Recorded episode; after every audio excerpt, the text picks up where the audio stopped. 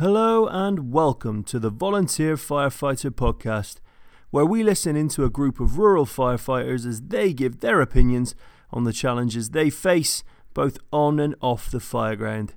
We release a new episode every week, so please hit that subscribe button, leave us a rating, and share this with your fire family and friends. Now, on to this week's episode, where as always, we ask the question Are you DTFF? Hello and welcome to the Volunteer Firefighter Podcast. My name is Carl, and tonight I am joined by three members of my firefighting family. Hello. I have Scott, Oh, sorry. Hello. I have Todd, Hello. and I am Ash. That's on the old TikTok. evening. TikTok. Oh, TikTok. TikTok. No more TikTok for the US, I hear. No, I think Oh someone's yeah, buying it, isn't it? Trump. Uh, Oh, We had this discussion Bad. last week. I don't know. Yeah, but they're saying. they're Uh, blocking it, right? Because did well, if they couldn't sell it to Microsoft or somebody else, yeah, sounds like a backdoor deal. I don't know. yeah. Oh. Rogan keeps calling it the uh, that that that The Tic spacecraft. Tac, yeah. Yeah, he The keeps Tic calling it the Tic Tic Tac Tac. because there's a spacecraft that they picked up this unidentified flying object. He keeps calling it the TikTok. he keeps saying it, and he, he didn't catch himself last time. He caught himself a couple times. Does it all the time. Free advertising. The advertising. TikTok. Yeah. Yeah. That would have cost him a fortune if they. But he's a Spotify guy. No, Doesn't matter. It's a video thing. So. Yeah. Uh, sorry, it's a firefighter podcast. What were we talking about? What's the news? we got some news, Scott. Yeah, so back uh, talking about the Beirut explosion from last week. I'm just reading some stuff about the initial responders. So initially, when they were called out, they were called out by the police. Sorry, initially when the firefighters were called out, they were called out by the police for some smoke coming out of the um, port. And uh, originally, they didn't want to. They weren't sure about sending them because they didn't know what was burning. And then um, someone from their security or state security said, "Oh, it's just fireworks in there." So the guys moved in, and within just a few minutes, uh, there was a team of 10 that went in nine male firefighters and one female paramedic. Um, yeah, within just a few minutes, of course, the place exploded. The the radio call they sent back was um, there's something wrong here. There is a crazy sound and a huge amount of fire. And they, as far as we know, they're still trying to find the, Mhm. the nine firefighters. They confirmed the one female firefighter or female paramedic. I can't imagine, like, as sad as it is to say, I can't imagine there's much left of anything. Like, if you look at the aftermath pictures, it was a, it was just a crater next to the ocean after that. Like, It was 2,700 tons of ammonium nitrate. yeah, that's a And little I think the, I forget what the, um, the Oklahoma City bombing was, because that was an ammonium nitrate bomb. Right. And that was definitely not that many tons, because it was only No. a cube van, and it was like a few barrels full. So, Yeah. yeah. Yeah. And, the, and you, we know what that did to that building. So, Yeah, it's probably not going to be much left of them if they're that close to the proximity. right. So right now there's uh, there's riots going on in uh, Beirut over how it's being mishandled, um, how no one knew what was in there, and uh, that kind of takes us to some of our topic tonight, right? It does, yeah. Because again, we're, we're going to talk a little bit about uh, kind of prepping for for things like that in your area and scene like scene assessments, pre-plan, you know, staging that sort of thing. So, um, with uh, with the pre-plan side of things, This is Carl's expertise because he's a pre-plan officer on our uh, fire department. yep. Just reeks of there's some buildings we know Yeah. inside and out, but again, there's there's others, and for sure. And this is another important part of that, where it's really, really a good idea when you see these these industrial buildings, especially. To see if you can get a look inside, or at least set up walkthroughs for your guys. I know we've done it on a large majority of uh, the buildings that we've got around, especially some of the bigger ones, especially the the lumber mill as well was one of the ones that we hit. Right, the um, yeah, the, the thing that makes uh, yeah, Lam- yeah. laminated boards. laminated boards. Yeah. thank you. Yes, thank you. Yes. so it's not really a mill, but it's yeah, it's actually worse than a mill because it's Yeah. got glue and wood. Yeah. Yeah. So and it, we we try to get in on especially new builds. So there's again there's a lot of wineries near us. Um, there was one very very big new one that just went and got put in, and uh, our officer corps went and had a look around up there too. It is amazing. Again, something that we need to look a little bit further into. But Well, with the wineries, we've had um, we've had one. You, were you you were on it, right? Yeah, we had a we had a death uh, for confined, confined space rescue. That was in your in the vat. Go I, through I that, just right? came on after that. But Yeah, he was in the that vat, was- right? Yeah, so he there's somebody working, he fell in, um, and then another person went in to try and get him out, and got overtaken by from the fumes uh, immediately, and then there we had there was two victims Right. at that point. Yeah, yeah, and that again, that was um, that was a confined space. Uh, the noxious fumes there and the lack of oxygen got them, and uh, luckily the vat door uh, we were able to open it, and and the crew who was there was able to pull them out. Right. Yeah. So we have a lot of uh, we have what like forty wineries, maybe more. I don't even know how many wineries we have here right A now. lot more than that. A lot. A lot of little ones. Yeah. Mhm. Big industrial sized ones. Yeah. Um, so there's chemicals they use. I don't know. Like I don't like there's various different things they use. Um, and of course, with the wineries comes vineyards, which a lot of sprays, a lot of chemicals with that. Lots of chemical storage for sure. Well, if you think we had that one, right? We have a call, and uh, uh, luckily everybody was in the right mindset. And as we were responding, um, that was the front of our mindset. Like, hey, this is at their storage facility. Um, you know, again, there's going to be a lot of strange chemical that we're not privy to. Um, so that kind of sparked some more conversation about, um, I mean, trying to go to some of these like newer, fancier wineries and such. Yeah, they're going to be an open book. But how do you go to like the third generation farmer and be oh, like, yeah. we have a peek in your shed? Not gonna Like, happen. Get the F out of here, man. Yeah, there's- okay. There's definitely still so even some of the ones I've been in quite recently. There's ones with you know it, it feels like you've got a concrete floor and then it's like oh this is wood now.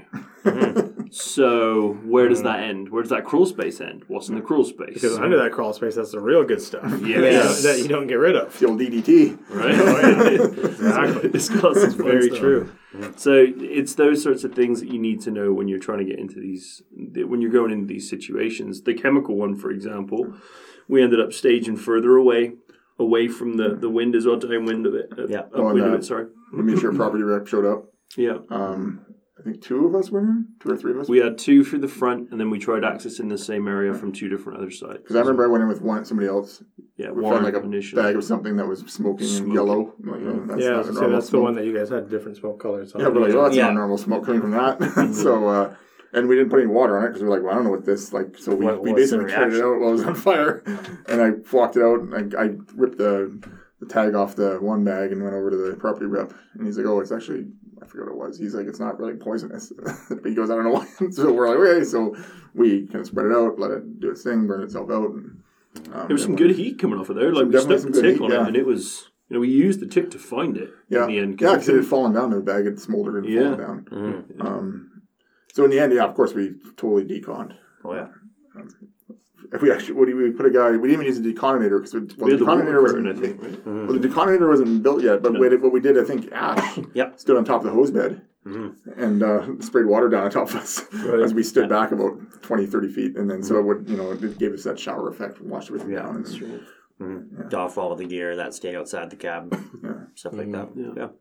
But again, when it does get into this kind of pre-planned stuff, you definitely want to know what's there, or at least have a conversation with somebody to be able to have a phone call and say, "Hey, you, your building's on fire. You're the property rep, or you're at least the contact that mm-hmm. I've got for this location. I need to know what's going on in there before I send anyone in, especially, or sometimes maybe even before we even hit it, because again."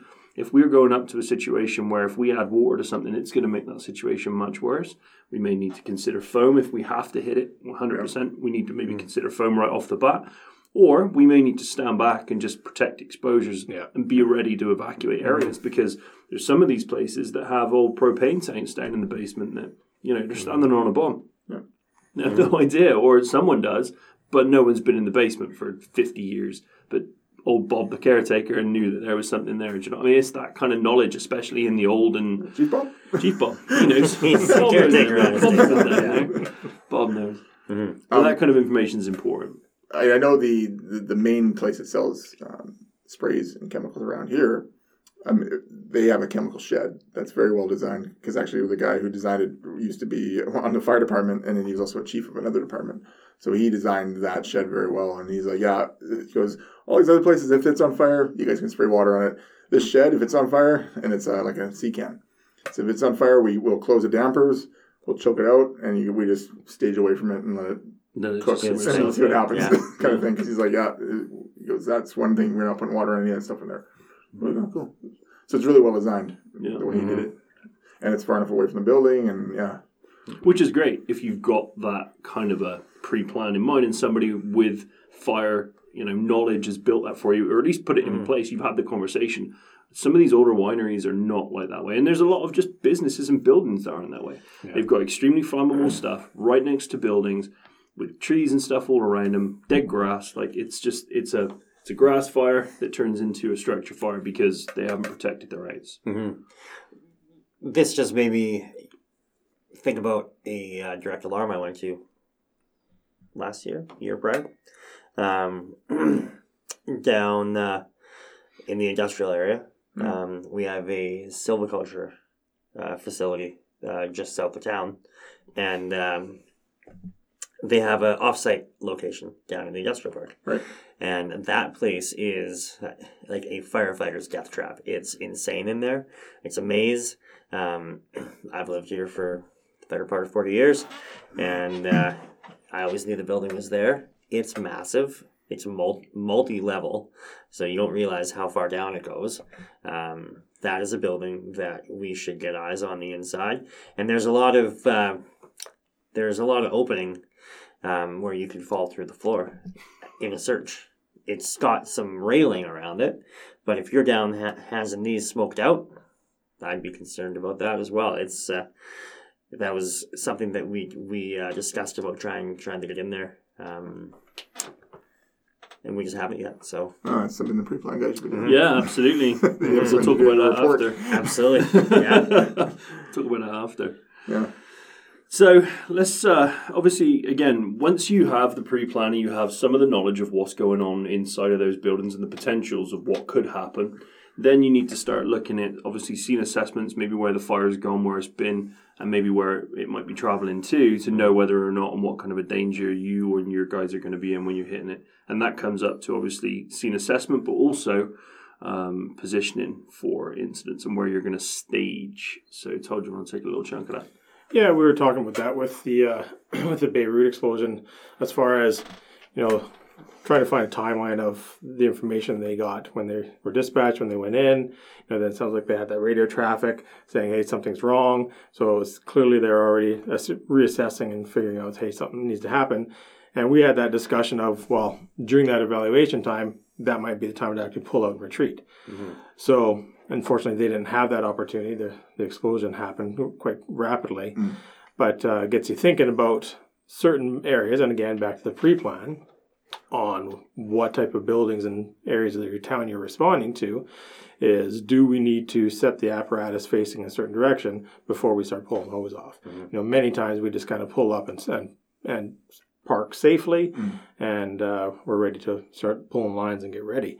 However, there is situations where maybe we should, if we if it's cul-de-sac area or we have kind of one way in, one way out, we need to be turning that apparatus around, be facing out, ready to ready to leave rapidly if we have to. Um, and then also, of course, it overlaps onto the uh, MVAs is the big one for us because that's the most common. Yeah. Yeah, you were talking about in because you used to work in Vancouver. Mhm.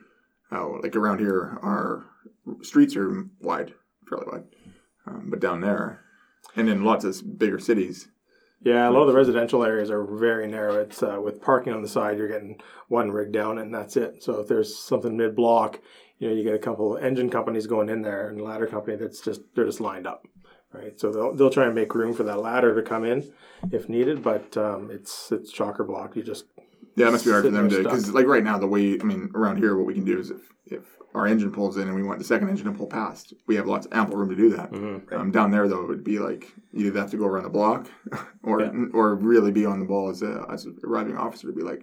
No, the first arriving engine. If that's you, you stay here until we get the ladder through, and Mm-hmm. yeah, it'd be a tough one. Yeah, you could always tell when you had a seasoned officer on the fire truck when they'd be pulling up if we got there first, which was rare sometimes. However, because they'd, they'd come around the block and come up from behind us rather than some of the guys would just nose down the block, come park right in front of us. But then if they get For released early, yeah, Yeah, for paramedics, then if they get released early and we're still on scene, now they're stuck and they got to back all the way out Yeah. this, this one way. So uh, or and Or the other way around. or the other way around. We need to leave quickly. Yeah. We're now waiting for them. So Which I think is our big thing. Like whenever we, because we're going down long driveways and stuff. You know, we, we had a call it. It was a long driveway in, and we're just like, we'll park the rescue out here. We'll walk in because we we're helping with the lift assist. Um, we didn't want to drive an apparatus in there, and next thing the ambulance can't come out because we're we can't walk three hundred feet. Yeah. No, there. I mean, it's like anything. It's very subjective. I think every every incident is going to be dynamic in the fact that you know you may not be able to park the way you really want to, depending on what's around you. However, as long as we have in the back of our hands or or the back of our minds rather, and a plan of okay, if something happens, this is what we're going to be doing, Mm. then we're, pretty good to go. Um, however, it's it's pretty important. Like we always work off the back of the ambulance, so we park you know, on a on a slight angle, so we're in that safe working zone in the, in the back. Yeah. Um, and that comes to that that area of where you're going to be staged, once you're on scene, how close are you parking to the scene, and whatnot. But Right now, some of this comes to the fact we we just shot a video for an agency, not for a fire agency, but of how to park on a scene, and uh, we were just actually looking at the video just before podcast, and you know some of the you know all of it, everything is valid to us as well.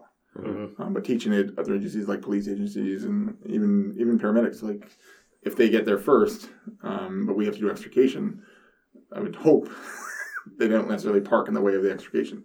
Um, sometimes, I mean, and like we all know, it, it ends up being a gong show because people are parked everywhere. And then you got the look- you got I don't want to say looky loos. You got the civilians who pulled up Mhm. originally to help, and now their their vehicles are in the way, and you're like, okay, you got to get that out of the way so we can get in, or or we pull up now they're trapped in there and they're freaking out and they want to get out of there, and it's like, no, you're not. Well, now you're stuck. So, um, yeah, one of the things we were talking definitely that angle, but also making sure there's a there's you know that Ample space. five to six car lengths or even more. yeah, you're creating a you safe work zone. Yeah, to Yeah. create that work zone and work into it. I think it's important too, like because we discussed, and I think we have it fairly dialed in in the fire service as far as those that you know cold zone, warm zone, hot zone, and the parking Mm. and where what apparatus we want to park closer to the scene for what we're working off of, and where the wrench gets thrown in is when the paramedics show up. We roll up in the ambulance, pull in front of the fire truck, and we park close to the close to the vehicle. Yeah, Um, the reason for that is we want our our shit fairly close. yeah, However, Yeah. sometimes it's a detriment. Yeah. So I think if we, you know, back to the communication and when we work with our, our agency, when we practice some staged events, it works really well reminding the paramedics that because we're all taught that. We're all taught the hot zones and stuff in, Right. in training. But if you're not always on it, you tend to forget. Well, and then and also that that's like best case scenario accident, like a one vehicle accident. Now you mm-hmm. get like four vehicles. And Or on top of another, and then you know power line is down, and something's over here, and you know there's a river on this side. it's like mm-hmm. now it's a whole other like Especially if you get those multiple vehicles and you get one or two vehicles that kind of keep traveling down the road. Now you've got this really long accident scene. You may need extrication or ambulances at the one end. You know, 300 feet down the road, you're going to need another set of crew and equipment. Yeah. So those are the challenging scenes. When when you start talking about parking, that's when you just need to block the whole shitteroo down. Yeah. That's my biggest pet peeve is when people don't block the that shittery down. it's a highway up here in Canada, folks. Everybody's, everybody's so worried about Traveling north on Shitteroo Drive. I was trying not to throw the F bomb.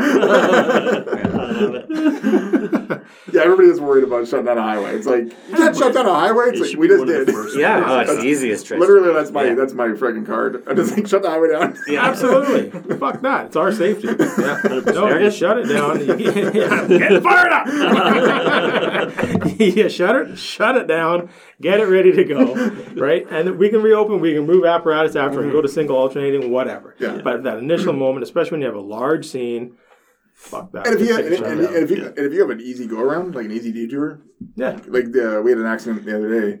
Um, when I first pulled, I was an officer. When I first pulled up, I see the power line down. It actually wasn't a power line; it was a cable line, a telephone line. Um, but the power pole's half in the road, and I'm like, "Nah."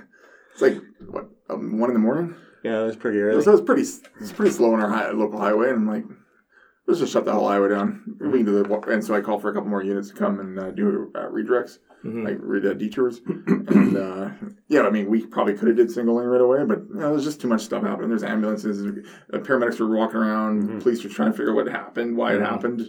So we're like, just shut it down. It's inconveniencing people for five minutes.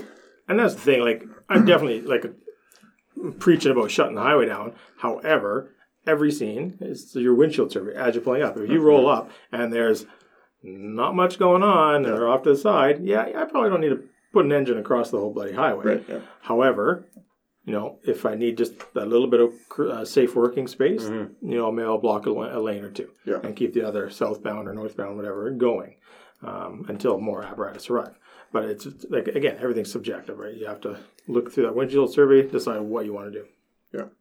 So let's talk about that windshield survey. Let's talk about the points that we need to hit when we're going through that and the things that are important to, you know, assess before we're even stopping the truck. It's that kind of thing that we're doing as we go up. So I, I think the windshield survey works well for not only uh, us to do, but also for like anybody, like a civilian. Like if you're, you know, if, sorry, if you're a firefighter as a civilian, because I mean, I don't think any civilians listen to this podcast. Well, I guess some do. maybe do. So you know, if you're just a regular person, you show you're the first on scene in an accident. You don't have to get out and be like, oh my god, like run over the car right away. You stop, um, angle your vehicle. Turn your phone on, Yeah, start yeah, videotaping. yeah, start recording. Yeah, Facebook. Live. yeah, yeah, put your freaking phone down. Well, sorry, keep your phone and call 911 because that's what it's for. it's not to freaking record. I was on TikTok. It's not to record how long it takes the fire department to arrive because no one called them because everyone's recording how long it takes the fire department to arrive. Yeah. so yeah, so I mean the first thing. Uh, probably is. Probably a thing. Yeah. Yeah, this fire department hasn't arrived yet. I mean, recording for ten minutes on my phone because I haven't called yet. It takes a while for those paint guys to get up. it's true. oh, Oh, Shots fired. No, the shots fired were the website that were the Facebook page that we were looking at earlier. That's what already started the week. Go ahead. yeah. Anyways, we'll talk about that later. Maybe throw them in the shout out. You should. Um, no, but if you're even if you're a civilian, you could park your vehicle on an angle, put your hazards on, and uh, you know start that initial uh, windshield survey using your phone. You call dispatch, and you you can tell them um, where you are, well, who you are, where you are, um, how many vehicles you see, and if you see any known hazards. Like it's pretty easy to spot if there's a power line down. Um, for most most of the part, like if you see a you, know, if you see lines drooping or if you see a pull down, um, looking for fluids, fire. Um, If it's a you know a semi truck, you can look for vehicle placards. What else? Anything else? no, I mean the call takers seem they're pretty good with their questioning. Right. Um, but again, you know, being a little bit savvy on what to be looking for and just front load your report to the dispatcher, that helps a lot. Yeah. Well, like even uh, last week, we had a uh, we had a small brush fire start, and one of our uh, retired guys, lifetime members, drove, was driving by, and he's like, "Oh, oh, there's a bunch of smoke over there. Oh, that's actually a fire." so he calls 911. He's like, "Hey, yeah, this is a fire. It's uh, 100 by 100 right now, slowly moving uphill. It's like it's like a rank one two. so he gives like the fire report, and they're like, "Oh, okay, thanks." it's like no structures threatened. so we had a very good like it came in when the call came in. It was a very I, I think because actually it was I was. Um, well, you were away too. I was away too. Yeah, but from what I hear, You were sleeping? yeah, from what I heard, it was like noon. I like my nuts. Perfect cat nap. from what from what I heard from the guys, it sounded like it was like very uh, yeah, like this is what you have, this is how big it is, this is how fast it's moving, and uh, so it was a very good fire report based on a, a guy who has experience and called it in. So yeah. Yeah, Yeah, that windshield survey is a big one. It's an important one. Um, and you should, everyone should be doing that as they're coming in, just so again, and even the guys in the back, like you've, you've a lot of you have got a view. You know, if you can see, you guys might have to change your plan because again, as we've always talked about, we are making our own discussion. We're having our own plans on what we know is probably there That's right. from the reports normally of the first arriving officer, and then after that, the back guys in the in the back of the truck are already making plans. You're going to hit the hydrant. You're going to go here. You're going to grab line. Todd's off. Oh, we're back. Um, Todd got paged, but it was a. Uh, it turned out it was a false alarm, and uh, they hit it pretty quick. So Yeah, faulty alarm looks like they're just investigating it. there you go. So no need to respond. So we shall continue. Uh, where are we at? Oh yeah, windshield and Windshield. windshield stuff. It's important. Windshield is important. Windshield is important. You don't get bugs in your face. Yeah, We actually call it a Structural. windscreen in England. that's right. Mm, yes. It was, you you know, I heard that Over the bottom. windscreen. I always thought, wow, these poor guys don't have, they can't afford glass. No, we just have a screen. Just a Smash. screen. It must be cold in the winter. we don't. We don't have screens at home either. No, No, we don't use them. We don't use bug screens. well, Do you have You just bugs? let them in. Well, yeah, I mean, what if we get? You literally, you open the door to leave. It's raining all the time. Nothing's going to be out flying around. Fair. it's like a beautiful country to live. Yeah, it's great. Yeah. That's why I live here. That's why we're all. Everything sounds so great. England, great. Australia, great. And these are all places I have Man, zero. if you don't close your bug door in Australia and you turn Mm. around, it's all of a sudden like I will never have to open and close the door. crazy. I can see why the English just were a really spider, man. invading other countries Yeah. back in the day. 'cause get the hell out. countries sucked. let us out. Let's go take what they've got. I don't like it here. But you went back. yeah.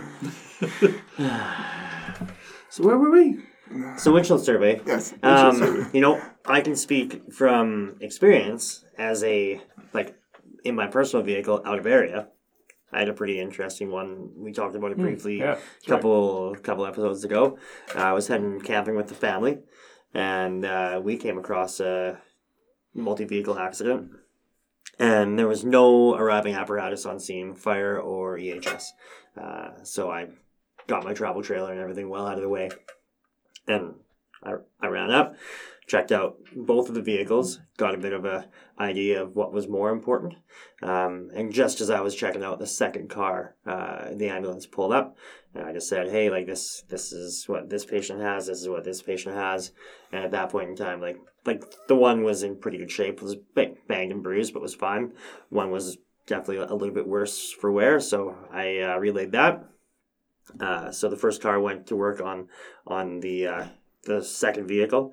Um, I kind of just moseying myself back towards where I was parked, which was in like on en route to the uh, first car, and just kind of hung out with uh, that patient for a bit and just assured that hey, everything's gonna be fine. We got you know some more people coming. Uh, fire came rather quickly after that, and then the second ambulance pulled up. But uh, like, they were stoked to have somebody with you know a little bit of an idea of what was going on. So that like they didn't even check the other car in initially. They like, they went straight to the one that I was like, hey, this is who I am. This is where I'm from. Uh, this is what you got over here. This is what you got over here. And they I went straight over to the the uh, second uh, vehicle and. Um, I just said, "Hey, I'm going to go back over here." Um, we could hear uh, fire coming from the other town, uh, so it took like another minute or two before the sirens got on scene. Uh, once they hopped out, kind of said, "Hey, this is what you guys have here. This is what you have over here, and I'm going camping." So, I think there's I'm at, at that point in time, there was like eight eight people there that were Yeah. you know geared up. This is still COVID protocol time, right? So I uh, I didn't have any gear with me, right? So it was just more of this is what I see, this is what it is, and uh, I mean they still have to go and like double check for themselves. But I mean one person out of the ambulance went to work immediately, while while the other one was checking some, you know, basically verifying everything I was saying. But um, yeah, if even the public can do a, a dumbed down version of that. Um, been starting off with the with power lines. yeah, That's so one of the most important things, right? look up. Wh- Yeah. What did you hit? Is Yeah, it just one another, or generally? It's crazy. You can have a row of absolutely nothing, and then one power pole in three kilometers, and that's what they're going to hit every time. It's a magnet. Yeah. absolutely. Mhm.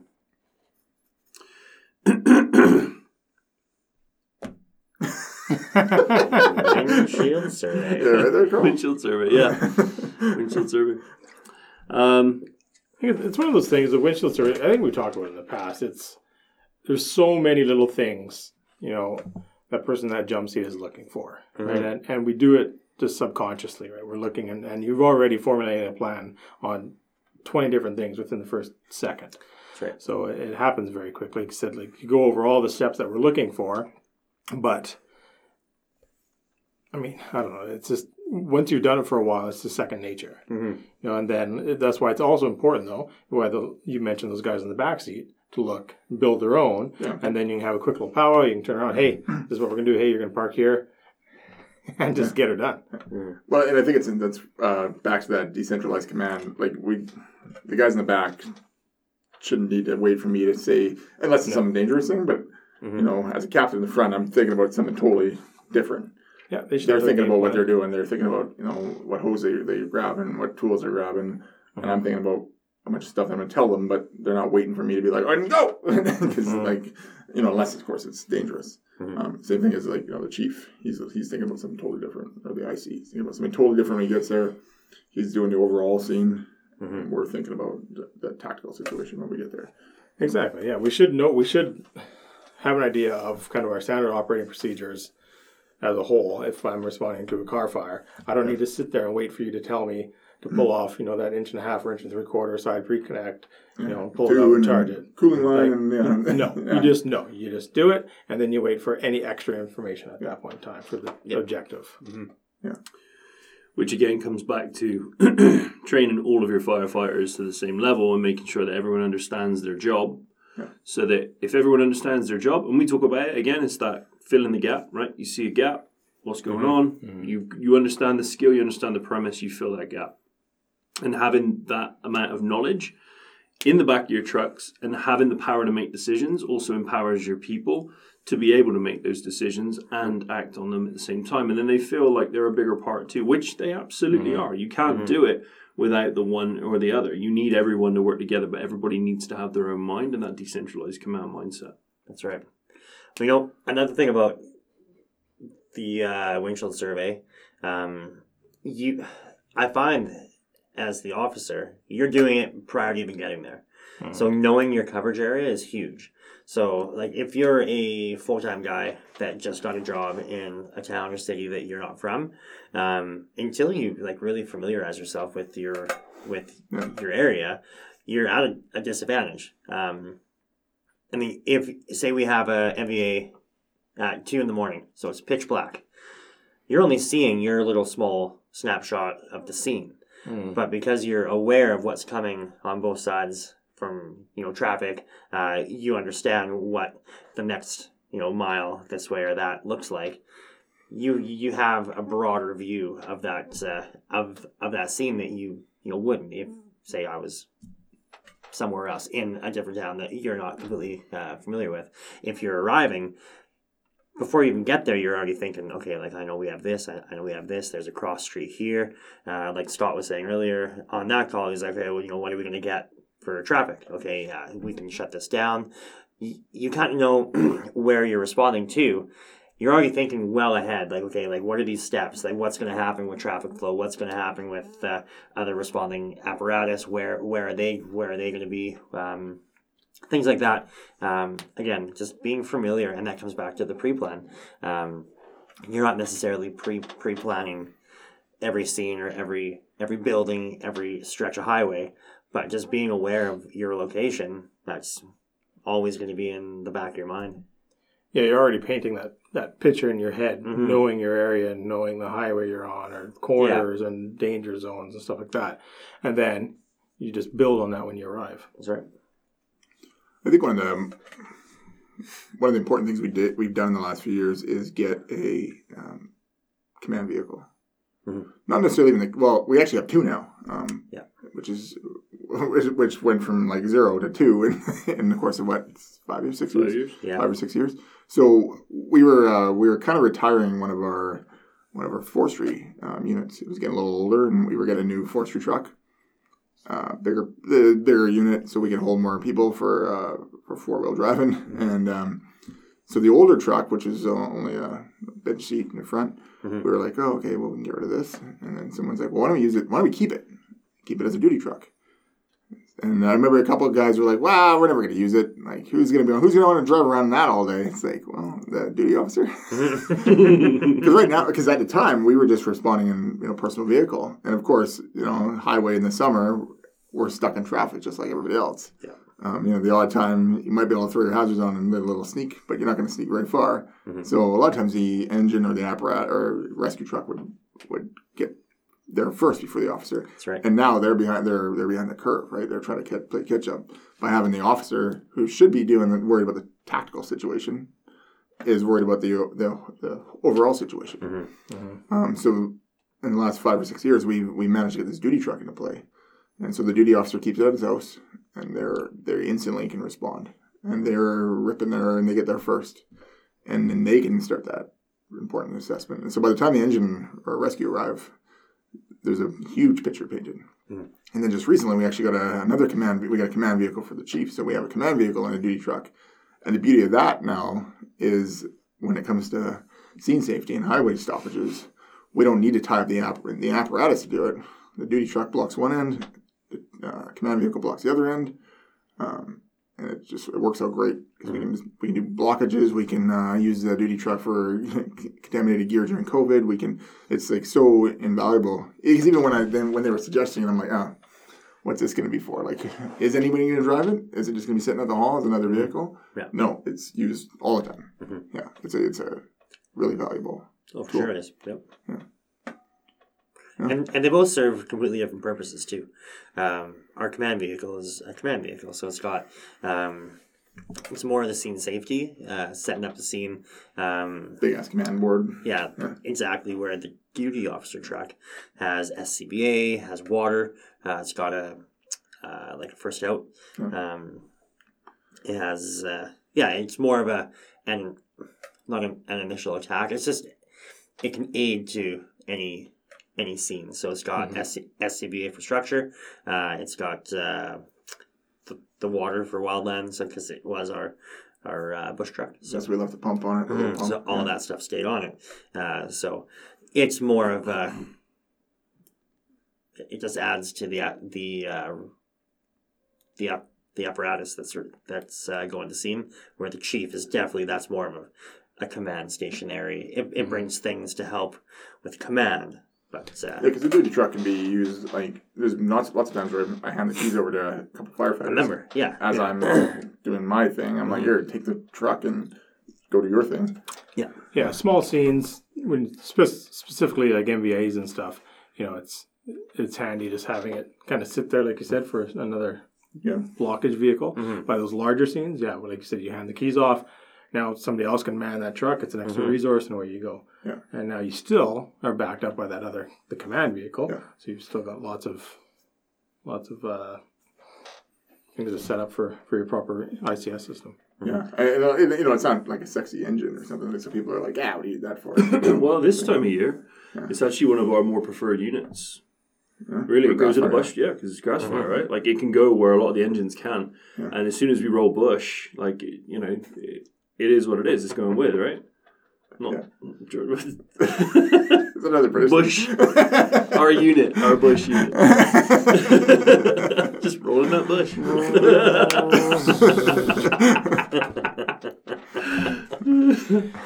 but uh, it's another one of those. It's the same thing, right? Dennis's uh, Dennis's magic on the back with the um, the first out, and so it can get places where a lot of other units can't go. So Yeah. very helpful in that manner. Yeah. Anything else to add there, boys? Nope. We're good. I don't think so. Okay. Uh, we will start with uh, Barboys and Ashton Shout.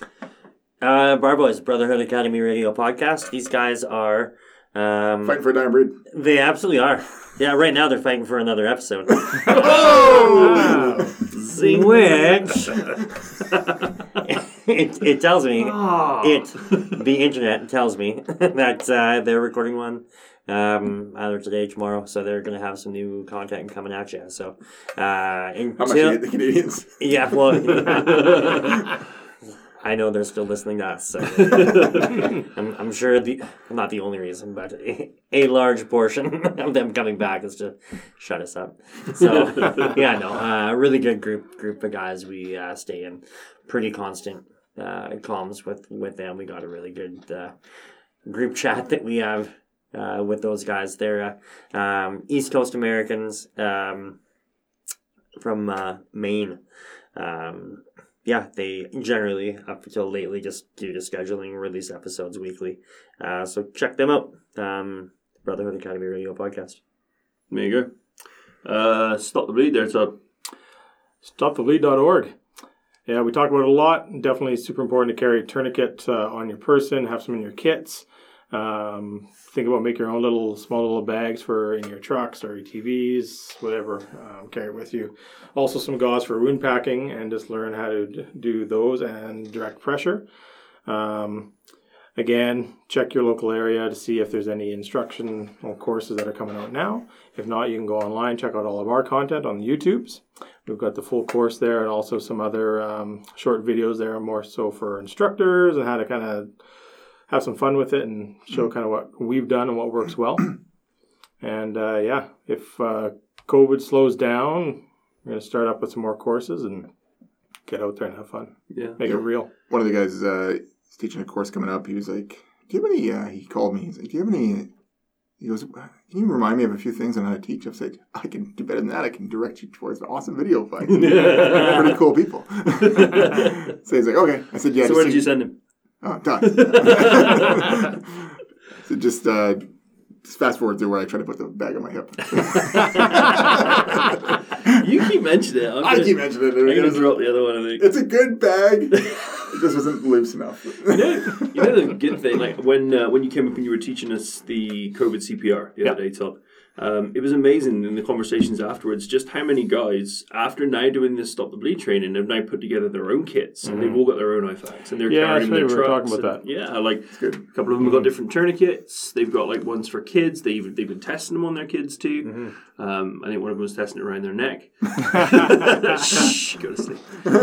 The kid or the. but uh, yeah, it's, it was really it was really good to hear and see, right? Like Yeah. that some of the guys have been doing that anyway. They've had the training now. They understand the validity of it. A lot of them are hunters. A lot of them go out in their bush trucks and they're out messing around in the hills. It's great, and again, it's a, it's another good talk point back to it's not just for firefighters, man. This is for everyone. Yep. Everyone. So take a look at it anyway, for sure. Yeah, it goes back to like even when we started instructing it. Like I've been a medic for a long time, and I always had a small kit with us when we go out somewhere in the bush or hunting, and we'd have like a big trauma kit for huge road trips. But you don't take that on the back of your quad when you're hunting; it's too mm-hmm. big. As Scott whips out his softy tourniquet, but uh, you know, so I started thinking, I was like, man, you know like. I don't have. I got band aids and small little crap, but I mm. don't have anything that will actually save your life if we're Right. out there. Mm-hmm. So since I started doing that, I've got small little IFAK kits now for everything. It's perfect. Yeah, exactly. Yeah, I was. Uh, I've been make, making a point of always carrying like, at least one tourniquet in my pocket now, and yeah, I don't even notice. It's like it's just part of my my EDC, I guess. Phone, just sits there, keys. phone, key, knife. you know, Yeah. Just- I mean, you always have to mainly mainly wear cargo shorts or, or cargo pants, um, unless I'm you know wintertime it goes in my pocket of my jacket or my hoodie or uh, if I'm going somewhere like the beach today, I obviously have swim shorts on, um, but I have a backpack and it's got a tourniquet strapped right on the side of it. Yeah. That's your EDC. I just have some wound packing stuff. Everyone's just whipping out like bones. um, speaking of, does anyone uh, does anyone have a motor snagger tool or a I do bush knife? but you know where you could get one, Scott, if you needed one. You can one. get it from Modus. um, yeah, Modus, they got the snagger tool, shove knife that can go into an Olfa style handle. Um, it's a pretty cool design. They got the hydrant wrench. Is there a name for that? Or just Yeah, I think it's called called a hydrant wrench. Yeah. No, but no, I thought it was some cool name. Like, let's a snagger tool. It's awesome. Yeah. I, I, that thing's fantastic. If you haven't seen that thing in action, check out our Check uh, out our videos. our video on so that. Like, basically, I think we've show all these things on at do. least one of our videos. So we got Absolutely snagger tool. Um, Yep, definitely have the shove knife for. Yep. Yeah. yeah, So check us check it out on our YouTube and then check them out on Modus uh, DTFF five for five percent discount. indeed. You. Uh, Ashley, our ignition. Uh, yeah, so Ignition USA, um, the uh, uh, CRAP, the Seattle Rapid Access Tool. Uh, we had the pleasure of uh, meeting up with uh, Jason down in Seattle. Checked out. What's We're happening? we're having a knife fight. Busting out knives. here. That's Sorry, the knife. sorry. no, wait a minute. That's the exact knife. It's the same one. No, no, no, no. I, we're comparing our Kershaw Blurs. Oh, Yeah. so I have a Tanto edge and he's got a uh, drop one. Yeah. Come on, kids. Put your knives away. All right. smells like fish. Your knife or yeah, yes. Children. back to ignition? So yeah, Jason got to uh, show us uh, some lab demo on uh, the ease of use, the the quick access, um, and where this really comes into play is uh, like your medical calls, direct alarms, places where uh, you're not going to be uh, grabbing your irons and leaving the premises where it's non-securable. Um, uh, yeah, so if you uh, Scott, Sorry, never mind. I'll talk to you after. Okay, cool. I have an, I have an idea for training. I just want to. I'll be here. um, if you want to see see more of that, we have a, a video while we were down there. Uh, while he was demoing it, uh, there's tons on his uh, social medias, his Facebook, his Instagram. Um, check that out, ignitionusa.us for his uh, website. And if you like what you see there, DTFF 2020 for 20% off. Boom. And then uh, Scott finally Tanner. Yeah, Tanner Olson Band, uh, country music out of uh, west coast of Canada. Uh, they're on uh, Spotify. Uh, they're also on YouTube. They do a weekly mini kind of concert thing. I think they're still doing it. I haven't didn't listen last week. Um, hopefully soon enough they'll be doing some live shows and they'll get back into the swing. Mhm. And we'll be able to hear them at the spring seminar next year. Yeah. Yeah. Yeah. We should take our show on the road and go see them live when they get back out. Oh yeah. Do I? Just gonna throw that out there.